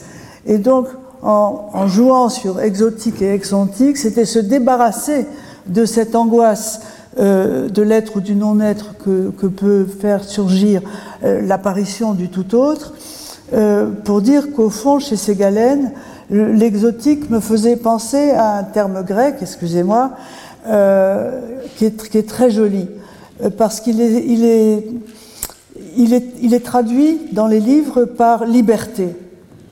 Or, ce mot, c'est exousia, c'est-à-dire hors substance. Exactement, étymologiquement. Et donc, j'ai toujours trouvé très, beau que les Grecs fassent entendre sous le signe de la liberté et donc du, du jeu, de, de l'advenu, de, de l'imprévu et du possible, finalement, quelque chose qui échappait à une perspective ontologique, substantialiste, essentialiste, qui fixait ou qui, qui demandait à l'autre les, les, preuves de sa, de, sa, de sa réalité et du, de la gravité de sa présence. Après tout, l'exontique et l'exotique, comme chez Ségalen, est une sorte d'ouverture extrêmement généreuse dans laquelle il y a du jeu, il y a du risque euh, et il y a de la liberté, de l'exousia, voilà, hein, euh, de, leur, de, leur, substance. Euh, donc c'est à ça que je pensais en, en lisant tes notes sur. Je, en te lisant, je suis allée relire le Ségalen et tout ce qu'il raconte aussi, c'est si beau. La suite sur Gauguin, les notes sur Gauguin, c'est superbe. Et, et justement, euh, c'est cette façon euh, aussi, à travers le regard qu'il a sur Gauguin, de, euh, qui arrive comme ça à Tahiti, vraiment, c'est la situation absolument pas coloniale. Quoi. Mmh. Voilà. Il rencontre vraiment un monde et, et il va à la rencontre d'un monde et ce monde peut à son tour le rencontrer. Et cette, cette chose-là, hein, que les Grecs allez, on, on, fait du grec aujourd'hui, euh, que les Grecs appellent la philoxénie, qui est le contraire de la xénophobie, avoir peur de l'étranger. Les Grecs parlent, disent le mot euh, hospitalité en le composant le contraire de la xénophobie, la philoxénie, c'est-à-dire l'amour la, du premier venu. Voilà. Qu'est-ce qui nous arrive quand l'autre arrive? Il faut que ça fasse événement, rencontre, et donc c'est de ça qu'il s'agit. Donc c'était en, en, relisant ces galènes grâce à toi, euh, je, je voilà, je m'étais mise à, à, me balader entre les mots grecs, euh, l'arrivée d'Ulysse chez Nausicaa, hein, et, et, qui me faisait penser aussi au début de Triste Tropique euh, mmh. de Lévi-Strauss. Euh, Nausicaa qui se demande si Ulysse qui sort de l'eau, si dégoûtant et si est-ce est que c'est un homme Est-ce que c'est un dieu? Et Lévi-Strauss dans Triste Tropique qui dit alors que les Portugais arrivent et se demandent si les Indiens auxquels ils font face euh, sont vraiment des hommes, euh, les Indiens qui sont en face, en regardant les Portugais, se demandent si ce sont des dieux. Et Lévi-Strauss de dire c'est quand même une, drôle, une façon assez différente de voir arriver tout autre. Je trouve ça très beau. Voilà. C'est oui. ça que je voulais dire. Oui, merci, merci. Si on peut juste revenir une seconde à Gauguin, euh, parce que je trouve ça intéressant que, que vous mentionnez Gauguin comme un, un exemple d'une approche absolument non colonialiste. Ah, ça c'est Galen, hein, il oui, a- alors euh, je ne suis pas spécialiste de Gauguin du tout, mais je sais qu'il est, il est l'objet d'un- débat assez Ah, houleux en ce moment Ah oui, pour ces questions-là. Ah oui, euh, voilà, Ah juste oui, pour hein. dire que il est peut-être pas exempté de tout, euh, de tout colonialisme à sa manière. Peut-être que nous pouvons aussi mettre en question certains régimes de débat aujourd'hui. Ouais, Peut-être aussi. Oui, oui. Je m'arrêterai là. En tout cas, c'est un sujet à discuter. hein. C'est c'est vraiment un sujet à discussion. C'est intéressant. Et on peut conclure de cette euh, euh, analyse de l'exotisme que c'est une méthode de la découverte de soi comme un être limité, pas une pratique de s'identifier avec la différenciation de l'autre qui implique et transforme le soi. Mais on, se heurte, on, on est choqué par le heurte des limites de soi. Et Ségalen ajoute un aspect crucial. Le discours du choc est totalement sensoriel, pas du tout intellectuel. Il accentue, il accentue constamment l'impossibilité de compréhension et attribue un fort plaisir sensoriel à l'expérience de cette incapacité en soi. C'est là qui me semble très pertinent que les limites de soi, plutôt que, disons, que d'encourager ce sens de supériorité si souvent cultivé afin de dépasser ses limites, sont une source d'un très grand, profond plaisir. C'est la principale raison pour laquelle je mets son essai en avant et je le mets en, euh, en cadre, disons, avec la distinction kantienne entre la beauté et le sublime, décrit dans sa critique du jugement de 1790. Là sont les traits définitionnels qui sont en opposition binaire. La beauté calme et rassure. Le sublime énerve, choque, excite. Plus important encore, la beauté se manifeste matériellement, comme trait d'objet, tandis que le sublime est une expérience. Et si celle-ci est localisable, ce qu'elle est à peine, ce serait dans le sujet et l'objet en même temps. Une expérience subjective plutôt que la qualité d'un objet. Une sensation que la rencontre remue en, nous. Encore une fois, c'est le mouvement qui compte, et vous m'avez entendu dire ça beaucoup. hein. Le mouvement est central dans tout ceci. Cette distinction élimine aussi la prépondérance du réalisme et d'autres formes d'objectivation objectification qui ont régné si obstinément dans les traditions littéraires et artistiques occidentales.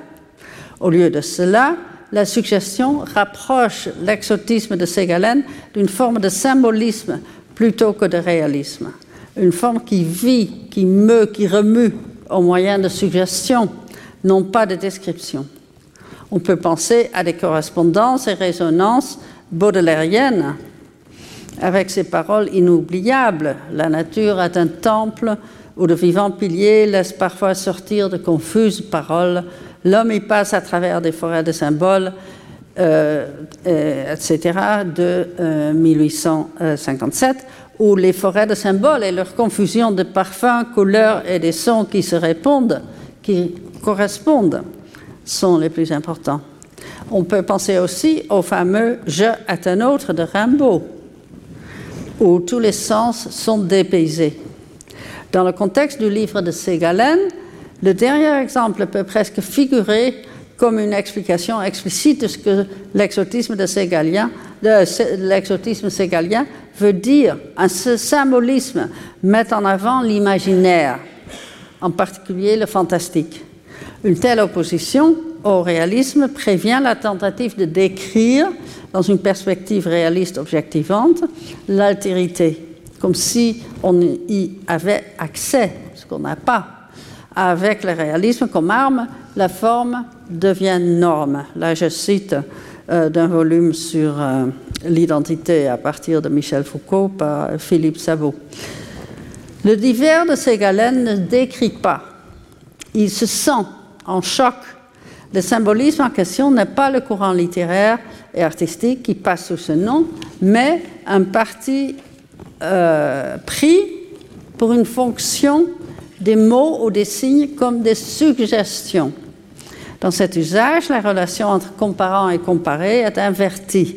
C'est le comparant qui prend une allure matérielle et autonome, tandis que le comparé reste euh, au moins caché, reste plus ou moins caché. Il résulte de cette inversion une suggestion qui reste nécessairement un peu indéterminée, plutôt qu'une description qui pêcherait par un excès de clarté et du concret, quitte à en devenir la norme. On ne peut pas, on ne peut jamais comprendre l'objet sujet exotique autrement dit divers, c'est autre, mais on peut en avoir une expérience sensorielle sur la base de laquelle une relation peut être établie. Ce qui est fondamental pour l'exotisme de Ségalen, c'est que cette relation n'amène pas une compréhension de l'autre, mais une découverte de soi. Le processus différentiel, autrement dit diversifiant, ne produit pas une proposition cognitive sur l'autre exotique, car comme le sublime, cet autre est irreprésentable. Il s'agit donc d'une expérience plutôt que d'un objet, d'un mouvement plutôt que d'un trait. Et par rapport à l'idée de sémiosphère, on peut aussi penser à la formulation de Malcolm Bowie dans sa paraphrase du symbolisme euh, lacanien. Je pense que j'ai un... Non. Non. Euh, plus tard. Euh, dans sa paraphrase du symbolisme lacanien, dont il dit que la barre qui sépare les deux symboles est plus qu'un symbole. C'est la traduction picturale d'un clivage nécessaire et inamovible entre eux. Et cette barre, sans sens, participe pleinement à la construction du sens. Le clivage que euh, Bowie mentionne se rapproche étroitement de notre écart.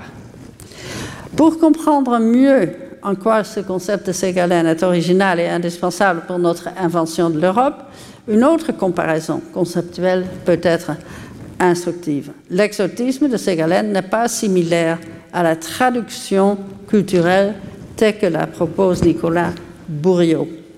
Cet historien de l'art et commissaire d'exposition, donc de nouveau quelqu'un qui fusionne la pensée et la création, propose la traduction culturelle comme solution au dilemme que le multiculturalisme courant pose à la critique, où les critères de jugement esthétique sont minés par l'arrogance de l'occidentcentrisme qui minimalise l'importance de l'autre, soit de la condescendance où cet autre est choyé comme un jouet pour lequel des critères de jugement sont superflus. Il ne faut pas dit Burio, simplement nous conformer aux codes et références d'autres cultures, mais harmoniser ceux-ci avec d'autres codes en les faisant résonner avec une histoire et des enjeux provenant d'autres cultures. Une telle pratique serait un acte, de traduction. La traduction nous ramène encore une fois à la problématique du langage, car elle présuppose la maîtrise des deux langues impliquées et dans l'acte de traduire, on ne dénie pas l'indicible ni les opacités de sens, quand on sait que la traduction est inévitablement incomplète et laisse toujours derrière elle un, reste irréductible. Et je sais que Itaï. Euh, ton, ton, paragraphe suivant peut venir avant ce que je veux dire parce que je réagis à ça. En fait. tu, veux le que, lire? Que tu continues et que j'interviens à la fin du paragraphe. Oh, ok, ok, ok. On a fait son mieux pour être cohérent, mais c'est pas toujours facile. Le problème de cette conception bourridio, bourrido, bourriodienne n'est pas cette présence du reste. Ah oui, oui, je me souviens maintenant. Elle est évidente dans chaque traduction et ce n'est pas assez fondamental pour diversifier. L'exotisme de Ségalen contient une sincérité qui dépasse même l'idéal de la traduction culturelle à la Bourriot. Il ne prétend pas qu'on peut ou même veut connaître, comprendre ou représenter l'autre culture ou l'autre être culturel.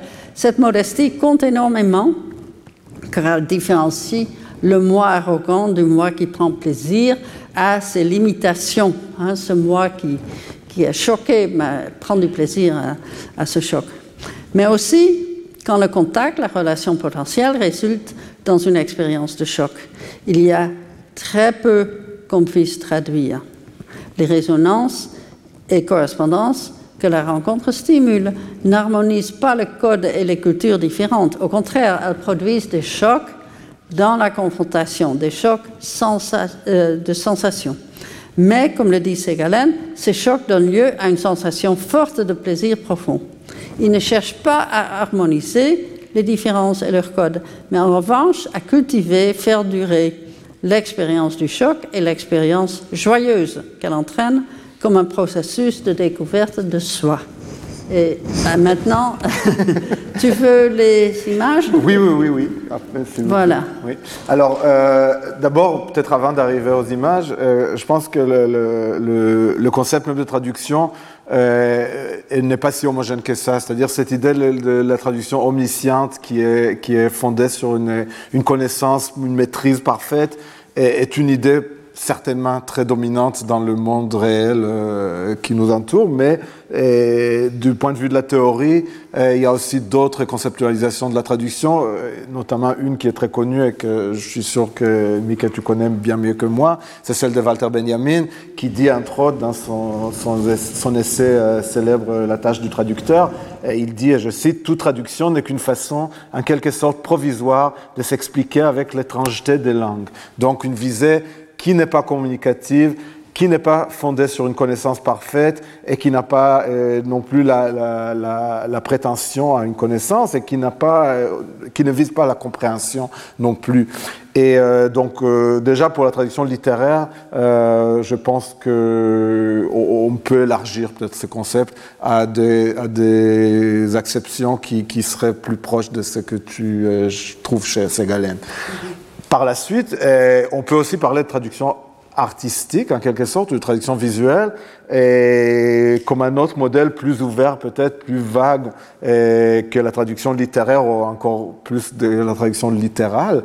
Et, je retourne au XVIIe siècle pour montrer euh, deux exemples, et même s'il y a infiniment d'autres exemples possibles d'œuvres, de motifs, de formes qui voyagent et qui font l'objet d'une traduction, qui n'est pas une intégration, encore moins une assimilation, mais qui est le résultat d'un écart créatif. Donc le premier exemple, c'est euh, Rubens, en fait, enfin les deux exemples sont Rubens. Non, non, euh, voilà. Et oui, voilà. Et donc Rubens qui traduit Caravage, un, premier. Et donc, euh, un petit rappel historique, Rubens qui passe la, pratiquement toute la première décennie du XVIIe siècle à Rome, donc euh, la même décennie où Caravage travaille en Italie fait, fait, fait, fait date. Et euh, et ensuite euh, en Flandre, euh, pour des raisons qui ne sont pas tout à fait claires, euh, donc à partir de sa mémoire et de, ce, de, probablement des esquisses euh, qu'il fait à Rome, Rubens reprend la mise au tombeau de Caravage dans une version qui est, comme j'essaie de montrer ici, plus petite et aussi euh, quand même assez différente. Donc là, euh, on peut dire que euh, Rubens, qui est un autre cas assez différent parce qu'il passe à l'étranger puis il revient chez lui, traduit Caravage pour le public, pour le public flamand et en même temps cherche à se réintégrer dans la société flamande et avec ce qui l'amène de, de, de l'Italie. Donc on peut, on, peut, euh, on peut parler de toutes sortes de choses dans ces deux exemples. Il y a, il y a, il y a beaucoup de différences assez subtiles, euh, mais qui sont quand même assez importantes. Et notamment, on peut dire que euh, justement, il, il, euh, il, adoucit un peu le, le, le, ce qui est vraiment choquant dans, la, dans, la dans la version de Caravage. Donc il y a peut-être euh, aussi la traduction comme une accessibilisation, en quelque sorte.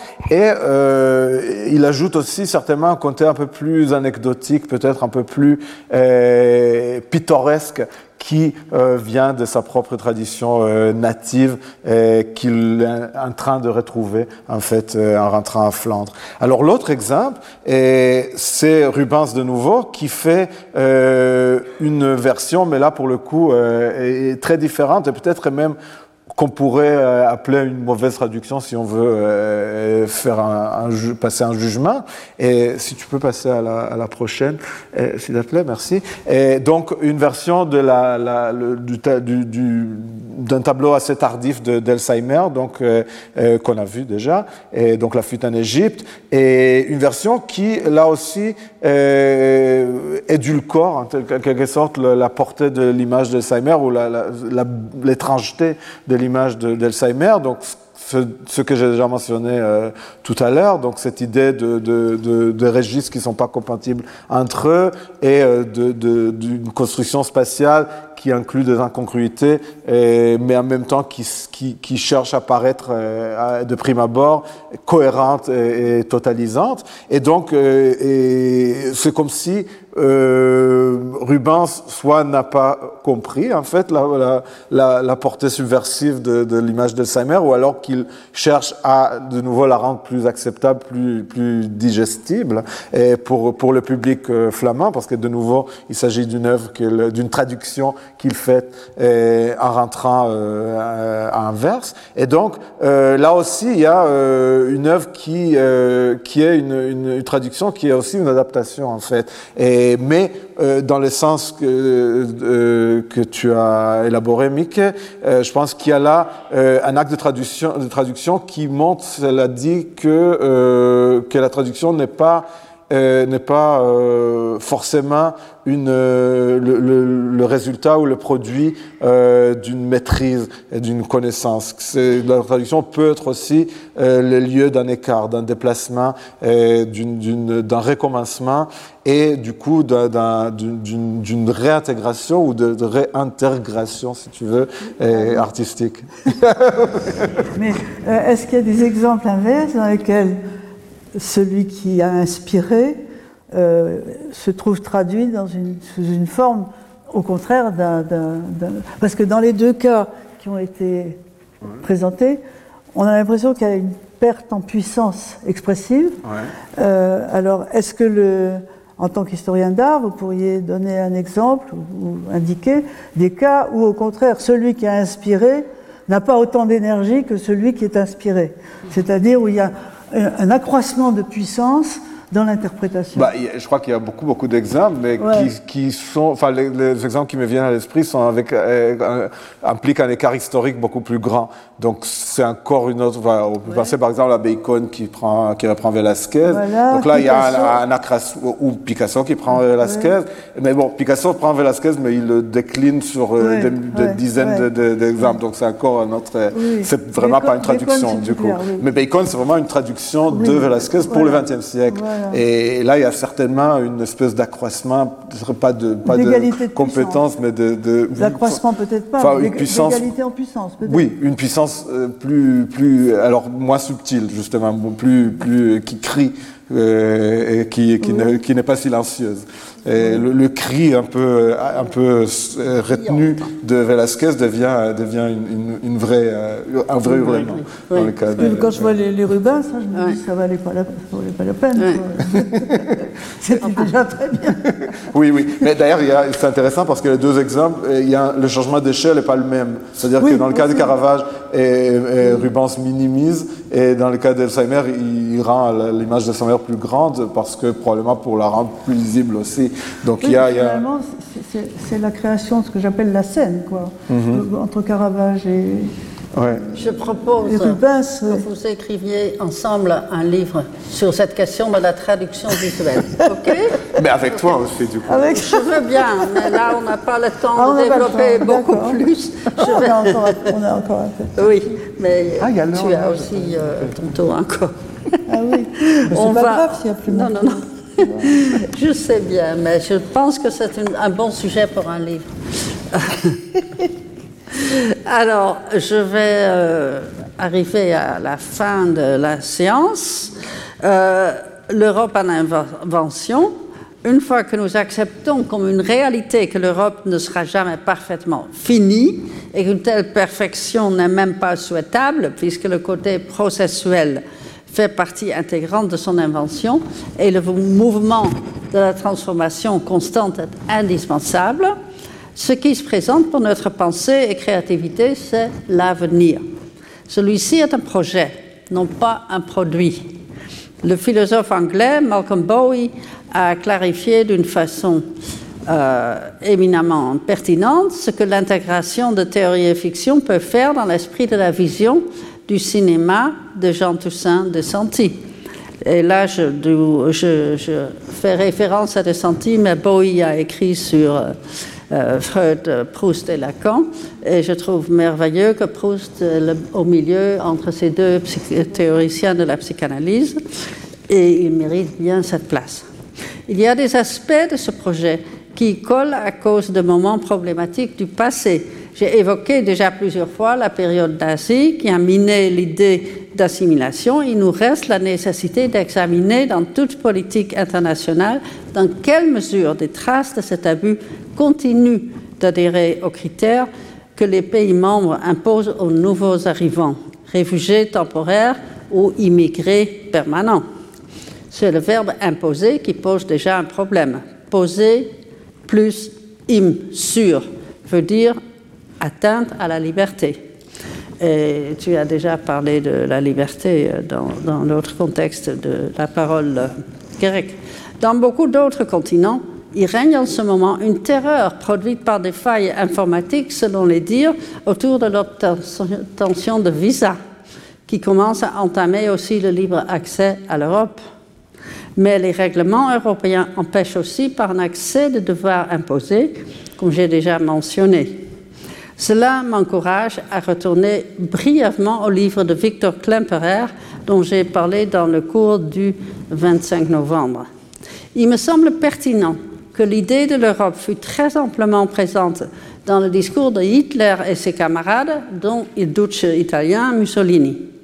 Dans son style détendu et personnel, une stylistique étonnante étant donné la période et la situation personnelle de Klemperer, il écrit Et lorsque le 2 mars 1938, Hitler en, mit en scène de manière on ne peut plus théâtrale son départ pour une visite officielle en Italie, on peut lire à maintes reprises dans la presse que le Führer et le Duce étaient désormais à l'œuvre pour créer ensemble la nouvelle Europe.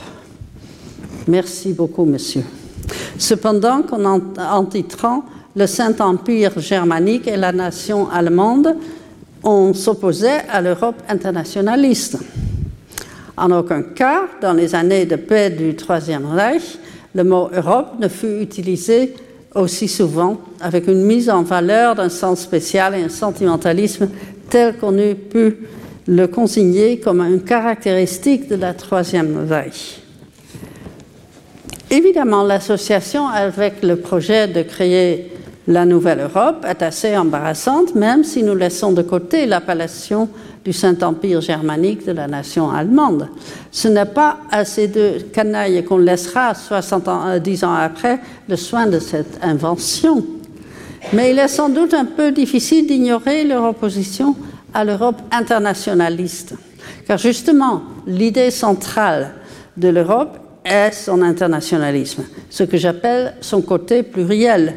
Et si nous laissons cela de, côté ou en suspens, le voisinage avec Hitler devient vraiment un peu trop étroit.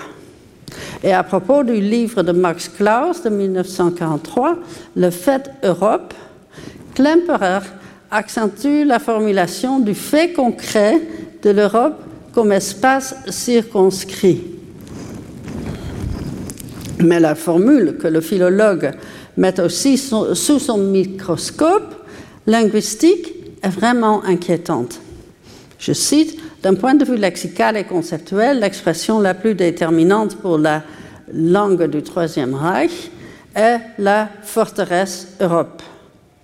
La première tâche pour les penseurs et créateurs chargés d'inventer l'Europe, c'est d'éliminer, racines comprises, ce mot du domaine militaire prohibitif et violent de forteresse, en rougissant de honte face à la fréquence de son usage jusqu'à ce jour.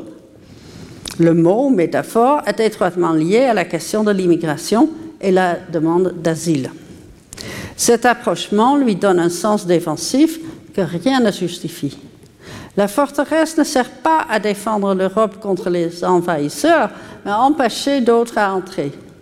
Si nous voulons partager tout en les gardant au pluriel, il faudra projeter les différences comme partagées, cesser de prendre le soi, le moi comme standard, comme norme. Au lieu de cela, Marie-Josée aura des mots à dire, à utiliser, qui donnent des modes d'emploi que nous pouvons tous reconnaître de la vie de tous les jours, mais qui méritent une réflexion plus inventive. Si tu veux bien. Oui. Si tu as encore l'énergie, le, courage. Oui, alors il faut, euh, il faut l'avoir, ne serait-ce que par respect des amis qui sont là.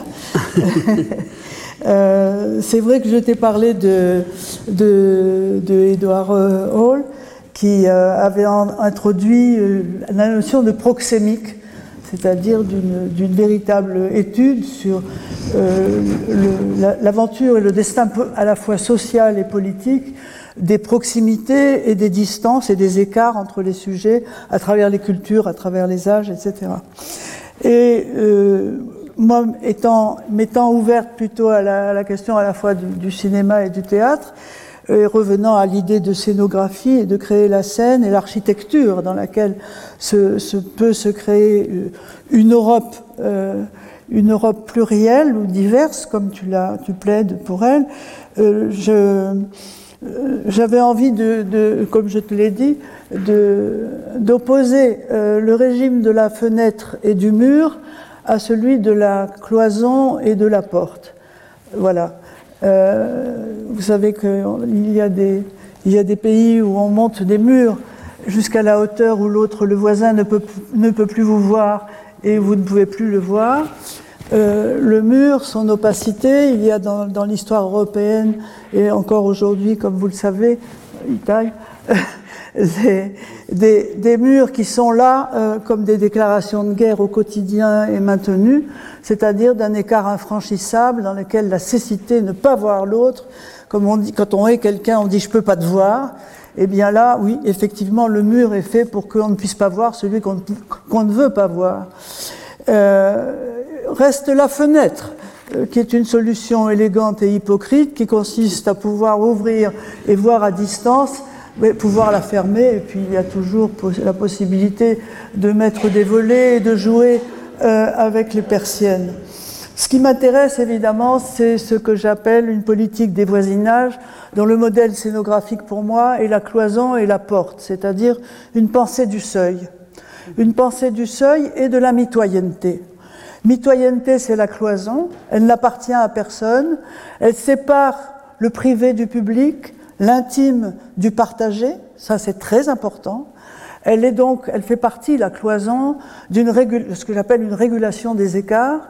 Et dans la cloison, il faut toujours des portes, parce que la cloison, euh, grâce à la porte, la cloison peut en même temps devenir ce qui euh, rend possible un seuil, le passage. Il y a d'ailleurs dans le livre de Jean Toussaint de Santi, La philosophie, un rêve de flambeur, euh, des pages magnifiques sur les rituels du passage du seuil en Corse, ce était corse.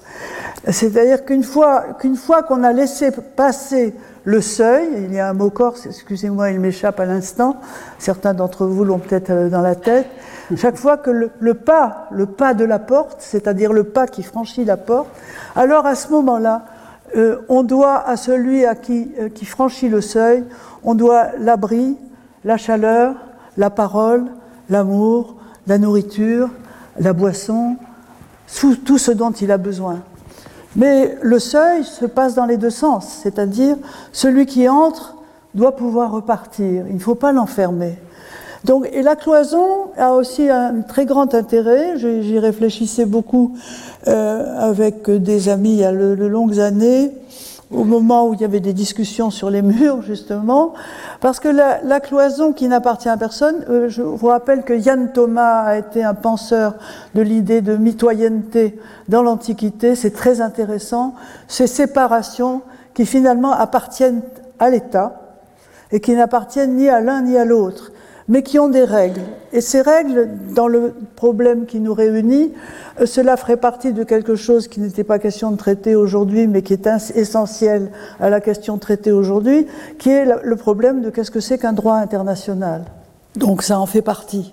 Et qu'est-ce que c'est que qu'est-ce qu'était la pensée du cosmopolitisme chez Kant, par exemple?